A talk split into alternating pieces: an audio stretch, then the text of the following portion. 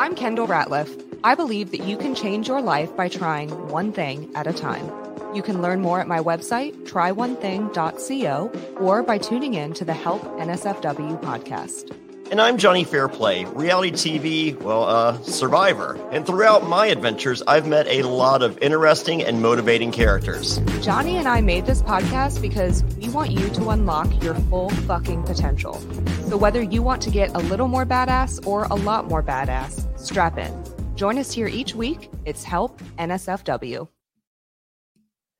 Welcome to Help NSFW. I am Johnny Fairplay. I am always joined by Kendall Ratliff, but we have a special guest in studio. This is a first, first time ever. Local pastor here in Danville, Virginia, Ryan Busby. Welcome to the show. Hey, everybody. I'm so happy to be Today, we did not let Satan or the hackers win. There's something weird going on with uh, Instagram and Facebook and the rest of the internet. And we said, no, not today, Satan. We have a pastor here. yes. Apparently, it's all the difference. We brought our holy water. You're, uh, so, what was it? Your prayers that made this happen, or was it just life? Uh, like, what what do prayers do? That's my question. Can I? Can I? Softball question out Yeah. the gate. yes. No, sophomore question. Yeah. Either. uh, either way. I mean, like, so, like, prayer, you can say it does two things. Like, one, like, it gives you a chance to align yourself with God. So, prayer is a chance for you as you're processing your life, A, to give it to God, give it to the divine, and say, This is my life. And here it is.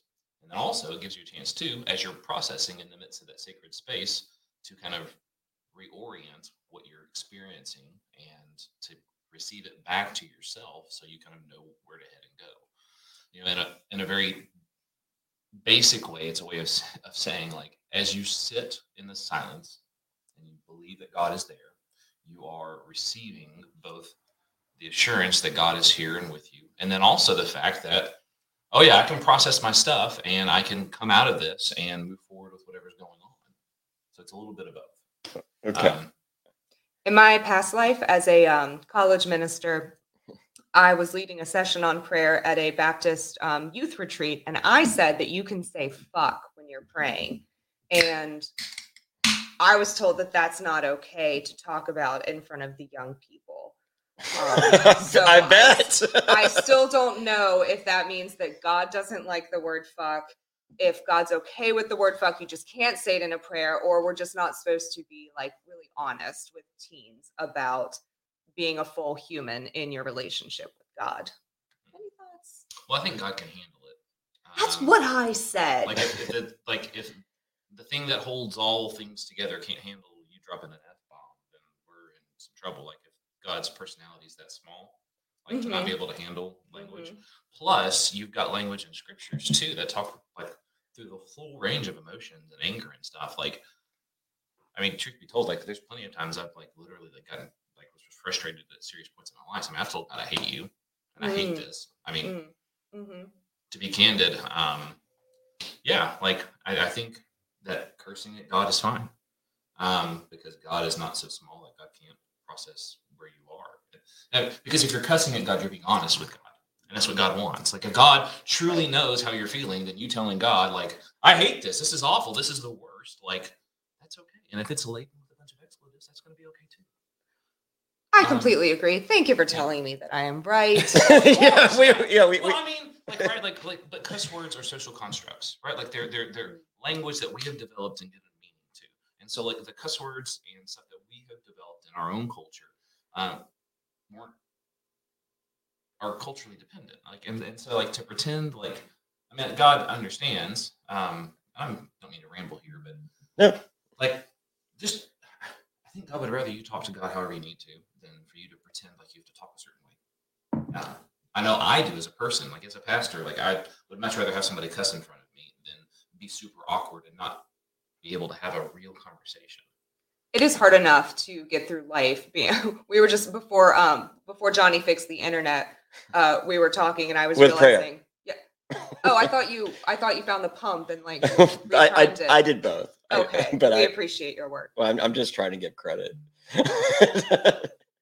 I'm so out of practice um, code switching. Like do I answer a question like an appropriate professional person or how I really feel? And that that shit's exhausting. And if my thing is, if you have to do that in your relationship with God, well, good luck.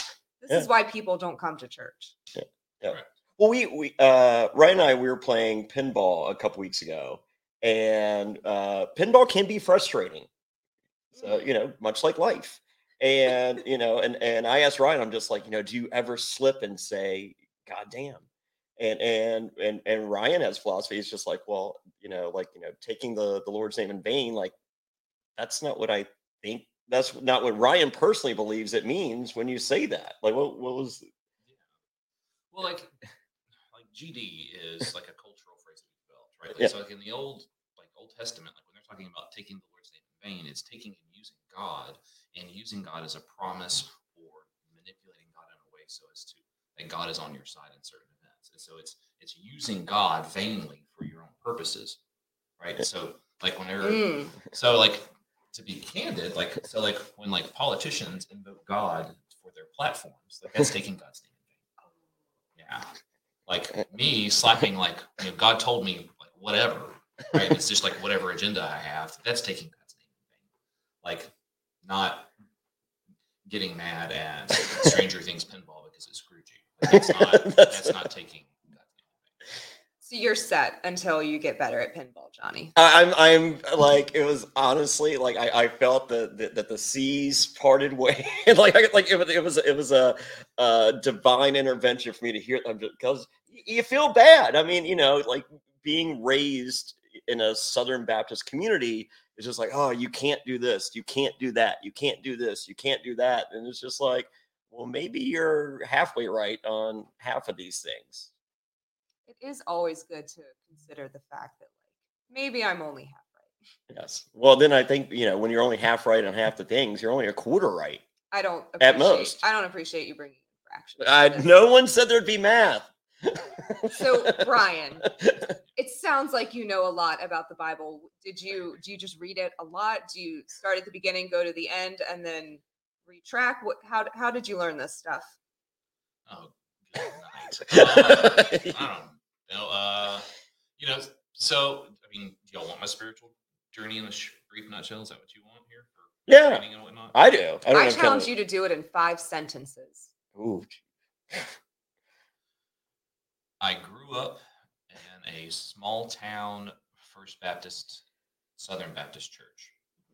I felt a call to ministry my senior year of high school and went to college and got a bachelor's uh, in religion.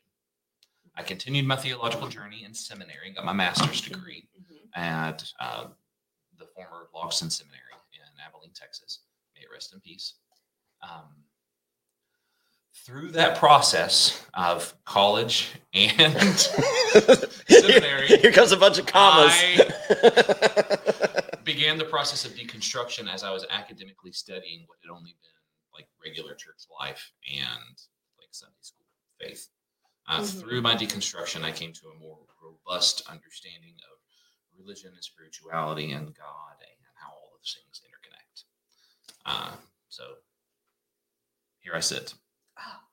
That was five sentences, everybody. Good job. And Ryan counted on his fingers so that Johnny and I didn't have to because we're pretty dum dums.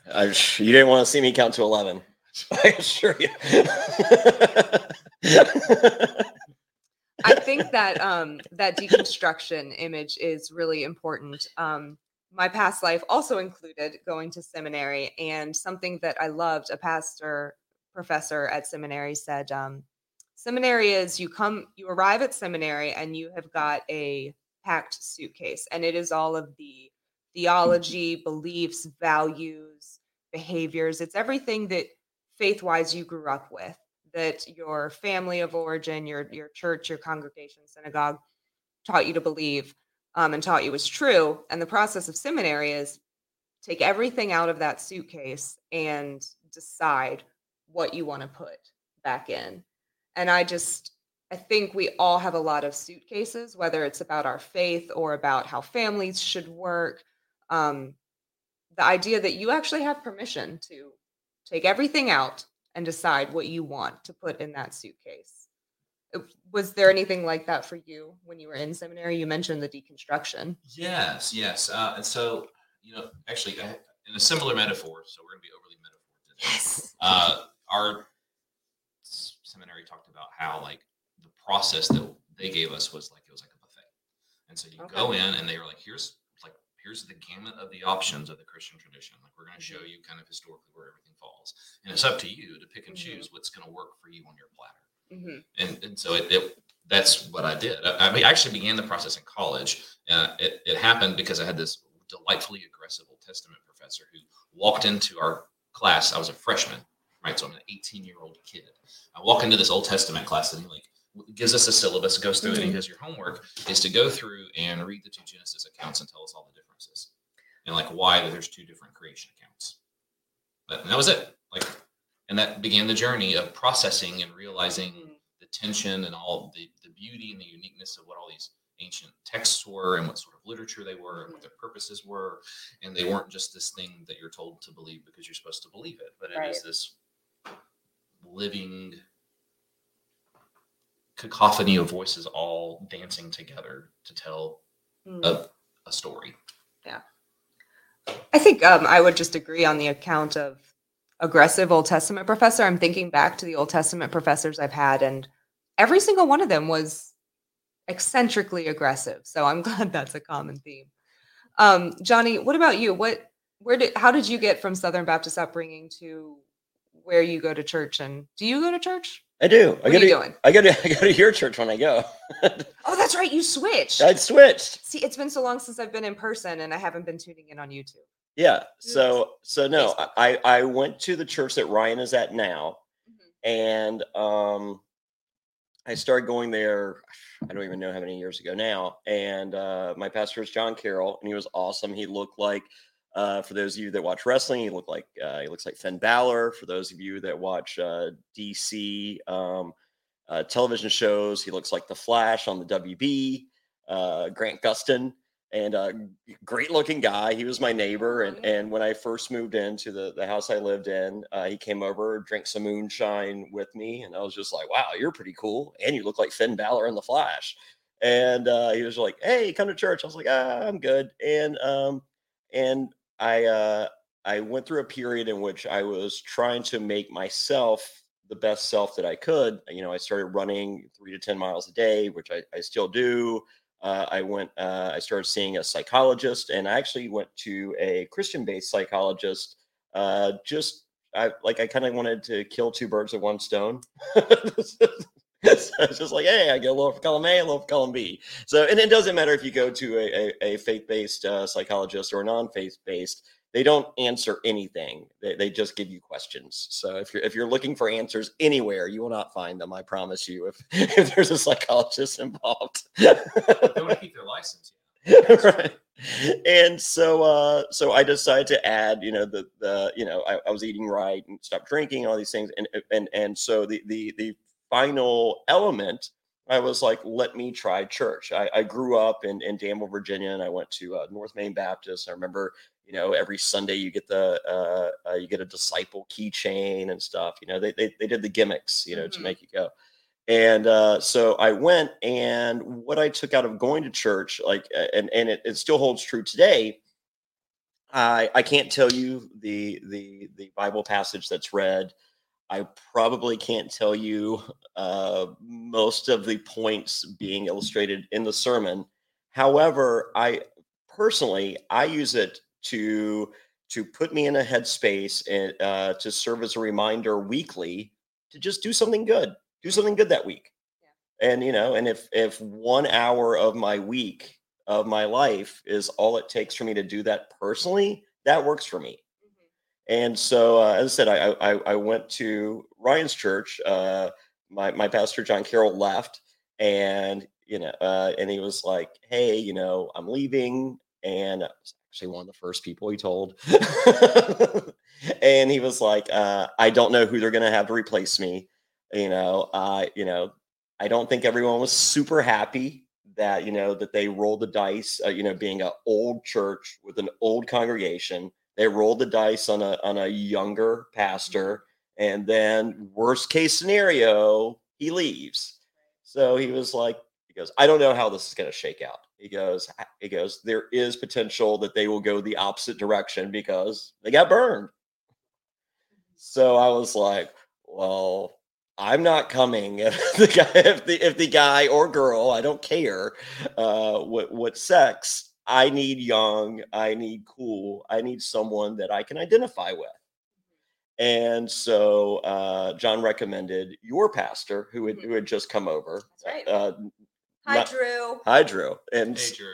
and uh, so I, I met with with Drew. I, well, I went. I, I checked out a sermon, and then and then Drew and I went and had coffee, uh, coffee, coffee, and uh, coffee talk, and uh, it was great. I got there. I'm just like, this is a good fit, and and so you know, I was I was going every week, you know, until COVID, and then you know watching online, and uh, and I I'm starting back going in person, just kind of.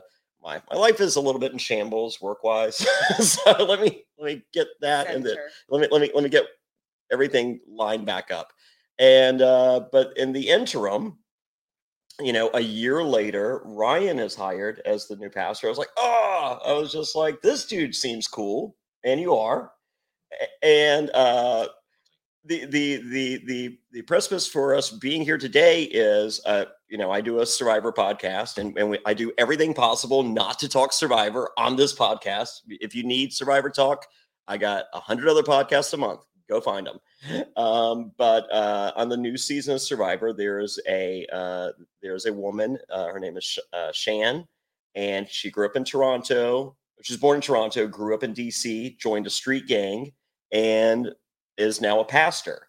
And so we were doing the cast assessment, and they're like, Johnny Fairplay, you know, how do you think Shan's going to do? And I was like, well, you know, being a pastor, she's probably used to, you know, lying, cheating, and stealing. She should do great. And, you know, and, and the room went silent, like, how could you say? And I'm just like, I'm kidding. I was like, but let me say this. I'm like, pastors can be cool. You know, I go, uh, uh, we both have children uh, the same age, uh, Ryan and I, and we, we, we do the youth soccer and uh, I, I I go to see uh, my daughter Madeline play soccer. She's four, and I wear a soccer dad T-shirt that happens to say "Lie, Kick, and, and Steal" at the bottom. Available at JohnnyFairplay.com. and I look over, and there's the cool pastor uh, uh, with with uh, his son on the other team wearing a Ballad Brewing T-shirt, which is the local brewery here. And I'm like, pastors can be cool. This dude is at a, a four year old soccer game wearing a local brewery shirt. That's cool. Like that. This guy plays Survivor. I'm not thinking, oh, he's going to sit every everyone down to do Bible verses before every challenge, and then it's going to be and, going to explain to everyone how, hey, you know, you know, we technically can't vote anyone out because it's wrong. I don't feel like that's the case. No, it's not. I mean, I, I don't have any cool stories like I survived gang life like she did. but, I mean, yeah. Yeah.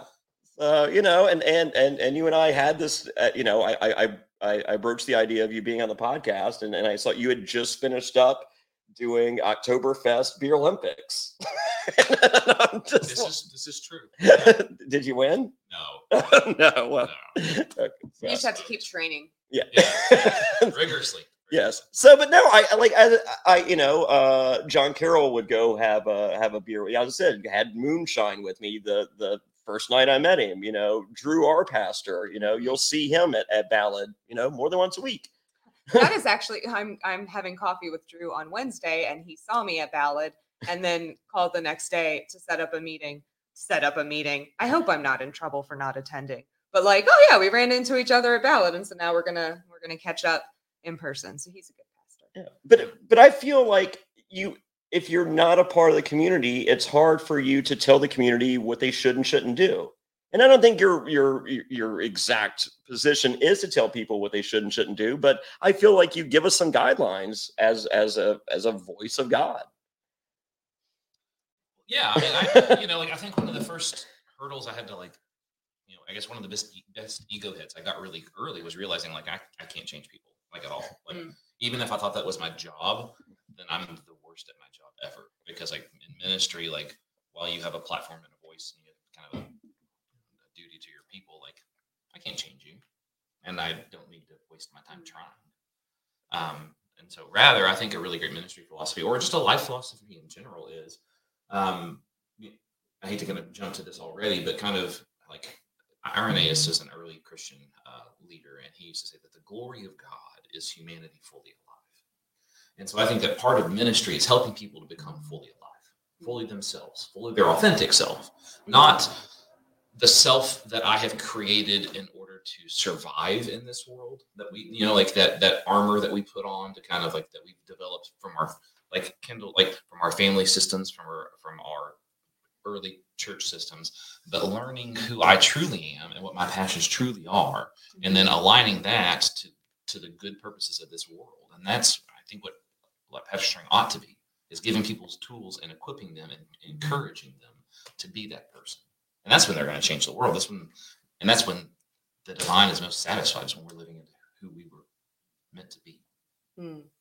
So you've you've taken the wind out of the sails for my question because um what got Johnny into First Baptist was his neighbor being cool with him and not really pushing church, but just being a cool person. And, you know, is it hard to balance whenever you're talking to someone who doesn't go to your church, you're representing your church. And so, like, sales mentality, the more people I can get into my church, the more stable it'll be. We'll have more money coming in. But once people clock that that's your intention, it's not going to work as well but it sounds like you're just into being authentic and being yourself and so i guess you're not i guess you're not walking around with a sales mentality about your church no i mean i think first baptist rocks and people should come and check us out like there's i don't think there's any sense in hiding that but no like i mean we grew up with sales we can smell a sales pitch and a salesman mm-hmm. from a mile away and if you're like me you just avoid them mm-hmm. so why would i go and want to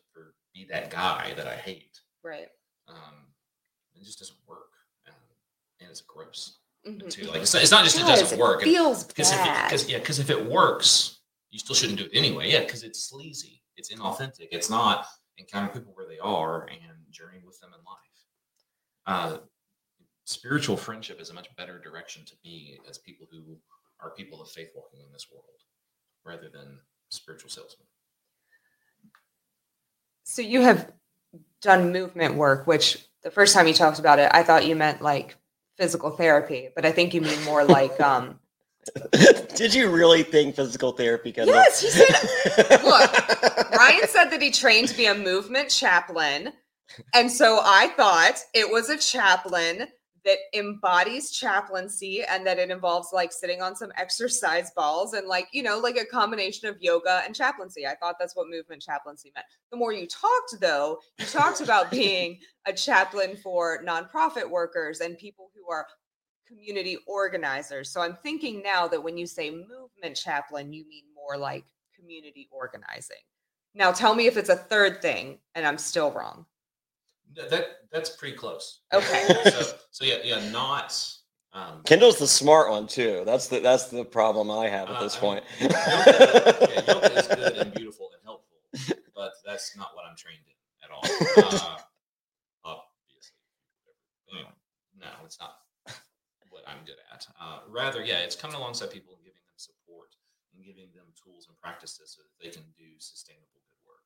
Mm-hmm. Like in like in certain careers you have higher burnout rates than others mm-hmm. and in nonprofit life and in activist life and in organizing life like burnout rates are systemically higher than in other careers and so what i got training is is how do i as an individual and then hopefully create a network of support beyond just myself to provide support in this area for mm-hmm. folks so that they can keep doing their work and not mm-hmm. quit and go into another field because that's what we don't need. We don't need people coming in trailblazing for two or three years, five years, and then leaving that field completely. Like we need them to do methodical, intentional work to make real progress in our world. Mm-hmm. And I want to be, come alongside them so that they can do that. It's it's a huge need. Um, as someone who's experienced nonprofit burnout in the last year, I have to tell you, geez, huge need. Um, I think you know I think about this with: Are you making relationships to recruit to your church or to um, just be yourself out in the world? I, I with movement work, uh, nonprofit. Sorry, I'm not leading with the the punchline here. Um, I always think about metrics. And in my nonprofit job, which involved a lot of community building, relationship building, and then in previous ministry jobs, the nuts and bolts of the work itself I really liked. But you have to have metrics at some level. You know, the number of people in your church matters, and your church is noticing how many seats are filled or empty. And church is, in some ways, a business. The utilities company does not uh, turn your lights on for free just because you're a faith institution. Um, and the same with nonprofits. And so that was, I don't know that having a, a nonprofit chaplain would have helped with this or not. But looking back, I realized that was my constant um, frustration point with community work, relationship work for a job is that no matter how good you felt about no matter how good I felt about the work I was doing, I knew in the back of my mind that numbers and metrics mattered.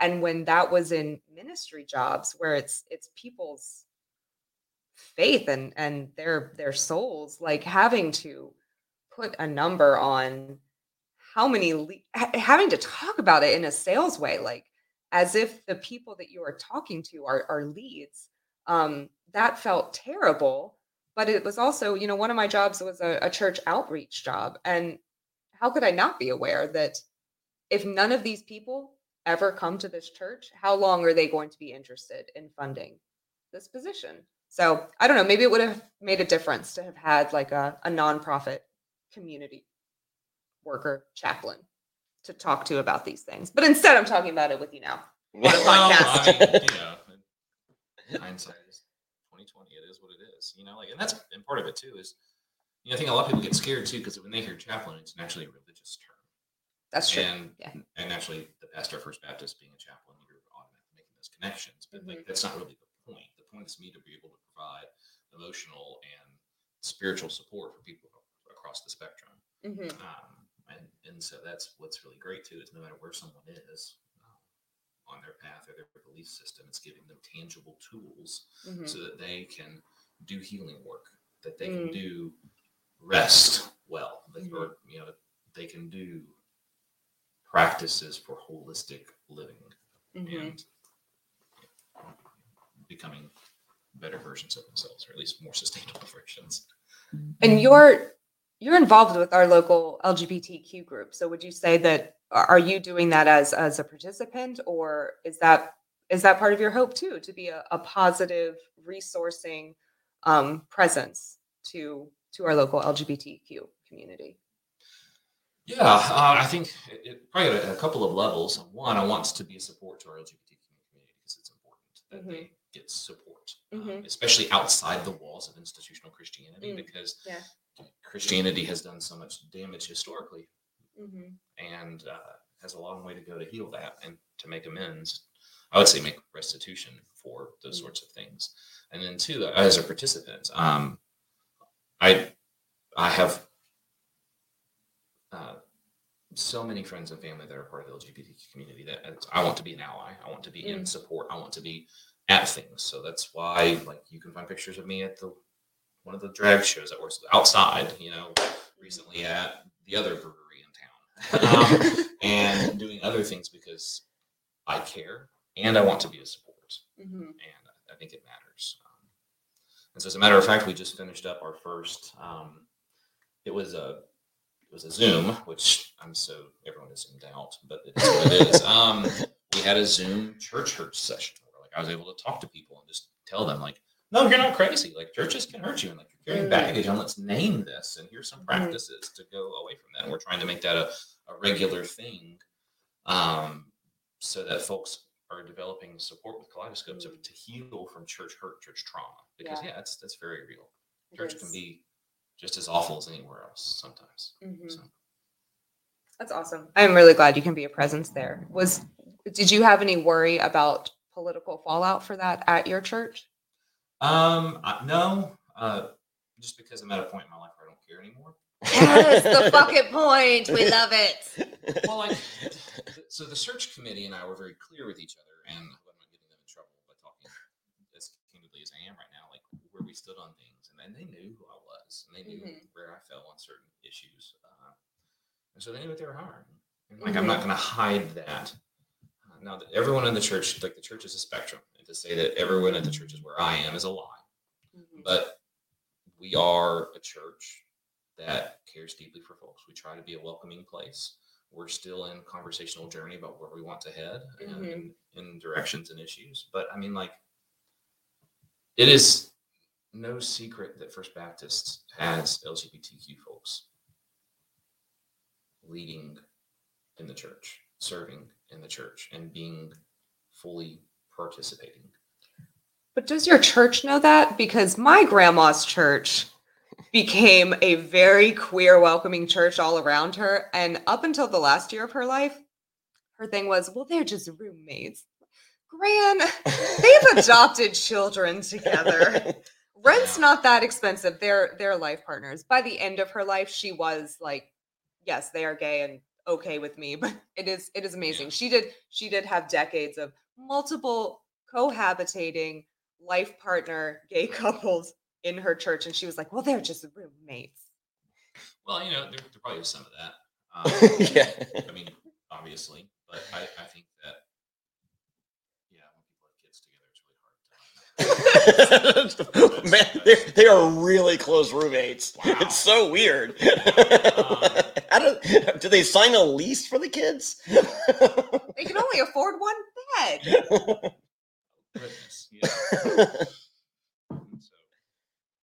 but that's the journey, I think, for a lot of churches. I mean, maybe not some, like if you're Southern Baptist, you're never going to have those conversations. But for churches Mm. that aren't in those particular, like evangelical Christian subcultures, like this is the tension that we're in. Some churches have already like been, they've already created the brave space. They've already had those hard conversations, and they've made decisions either to be fully affirming or not affirming. Mhm. And a lot of churches are stuck in this kind of like awkward dance where like Yeah. how do we talk about this in a way that we don't kill each other and don't hurt and don't hurt people in the process Right. and so and that's part of i mean that's eventually that's part of my job is to help churches that i pastor have those conversations and say you're going to have to make a decision at some point. Like it's 2021 and so how do you walk in faith together and have a good conversation about are we going to be are we going to be welcoming and affirming or are we not going to be welcoming and affirming?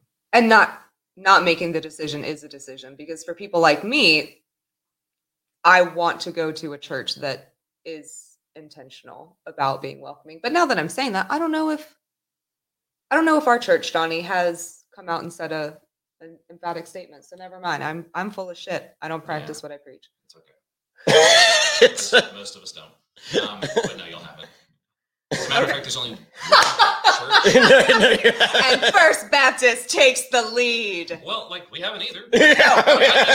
I'm just being honest. Like Right. it's it's hard, and Mhm. people- like the, the Grace and Main is the only church in this town Okay. that is that's not because its denomination said so is made that decision, Mhm. um, and, and they're it, and they're an intentional community, and that's Right. not everybody's jam. And Yeah. They're fantastic, and I love working with them. They're wonderful partners, and I think Mhm. they do some good work. The Hearns are some of the best people you could ever meet, in my Mhm. opinion. Um, And for those of you that don't know, Danville, Virginia has more churches per capita than anywhere uh, in in in uh, in the in the U.S. yeah, yeah, if, if, not, if not the most, Yeah. sure. Uh, That is, We're a churchy place. Yeah. very so. So to have that many and have one out of how many? yeah, like I know, like officially, like there are denominations that are Yeah. right. So the Episcopal Church is welcoming and affirming as a Mhm. denomination, but that also varies church to church because some churches can say, "Well, yeah, that's the thing," but Uh, we're yeah, We're gonna let you know. and, and so that's Yeah. that's part of it, you know. And the same thing with the Presbyterian Church. Same thing with yeah. Anyway, right. um, yeah. So it just it, churches need to have these conversations, and we need to do it well. And like I have been here. What is today? Tomorrow will be a year. oh my Tomorrow I- gosh. Tomorrow I will have been in town a year. wow. Holy. Hap- Happy Holy anniversary. shit. It's very holy. It's very- Uh, yeah. So like, I don't have any credibility in my congregation to have that conversation yet. We're still Mhm. learning each other, and I did it in the middle of a pandemic. So like, Yeah. all the relational credit that I would need to have as a minister to walk people intentionally through that conversation, I have not built, and it's going to take time. and then we'll figure out what the church wants to do. And you know, Johnny mentioned our town. Danville was the last capital of the Confederacy. Our, like many towns in the South, um, our our racial history is deeply racist and deeply segregated. And I think your church actually there there was a spin-off church from First Baptist that was the black congregation, and First Baptist was the white congregation. I can't remember enough details to make that make sense at the moment, but um, there's enough racial work, like there's enough um, economic justice work to be done in Danville. You're so right that you need to build the relational capital to do something like have a, a conversation about um, being a gay welcoming church. And it, it is still so frustrating because there's enough other work that needs to be done on on racial healing, on on economic healing in our community. Not even economic healing, just like helping some people. There's a lot of poverty in our town Absolutely. but I say that as someone who feels very confident in God's cool with people being gay. So like why are we still talking about this? And you're right as the head of your as the head of your church, pastor of your church that you know where people are and and what it would take to move forward. Mm. I have strong feelings about this topic. And you should.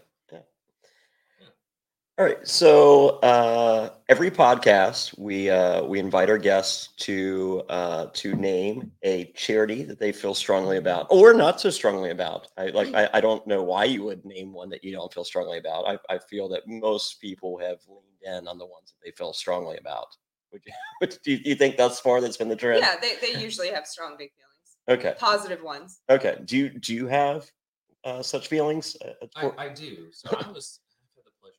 Uh, I'm actually on the board, so you know, of uh, our local homelessness shelter is called House of Hope, Mm. and we it is the only one in this area, not just in the town proper, but in this South Side Virginia region. House of Hope is the only traditional shelter that there is that's not tied to domestic abuse. Right? We have some domestic abuse shelters, but that's Mhm. different.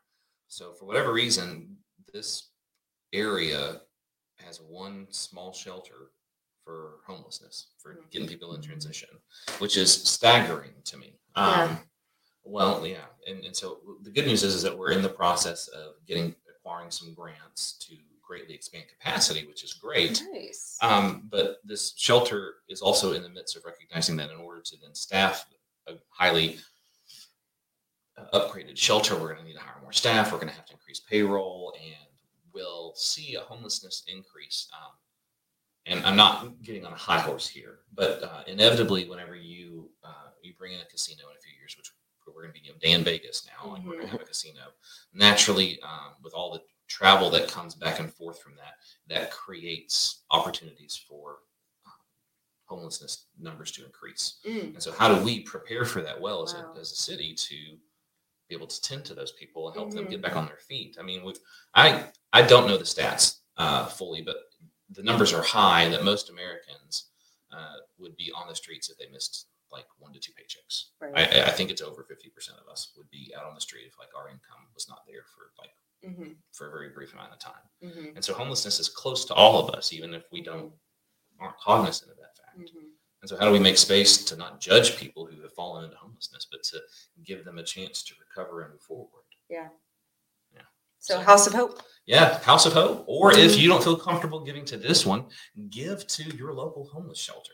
Like they need money and resources. And so, if you're feeling weird giving to that one, like look into your own community and give to yours too. Like it's needed everywhere. and we'll provide the link in the show notes. You'll see the link to uh to to make a make a donation. And the cool thing, um, Ryan mentioned that they were applying for grants. Anytime an organization, a nonprofit, is applying for grants, not just the number of donations they've gotten, but the number of donors they have really matters. And so if you give $5 to House of Hope, that is still incredibly helpful to them because that's one more person on their roster um, saying, I believe in this this mission. And grant funders absolutely look at those numbers. Again, it comes back to fucking metrics. so give to House of Hope or another homeless shelter. Yeah. And uh, secondly, we always ask our guests for a call to action. Yes. So I've already quoted Irenaeus, and I'm going to go back to that. So I want you to be fully alive, be fully human, be your authentic self. Because when you do that, you are creating more good in the world. And you are, in my opinion, as a minister, and some of you don't care about this part, but like you are being who the divine made you to be. Like, so you are making the divine happy when you are living your best life. Mm-hmm. So pursue what makes you passionate. Pursue the things that make you a more healthy person. Do things like y'all have already had such a great cast on here. I don't.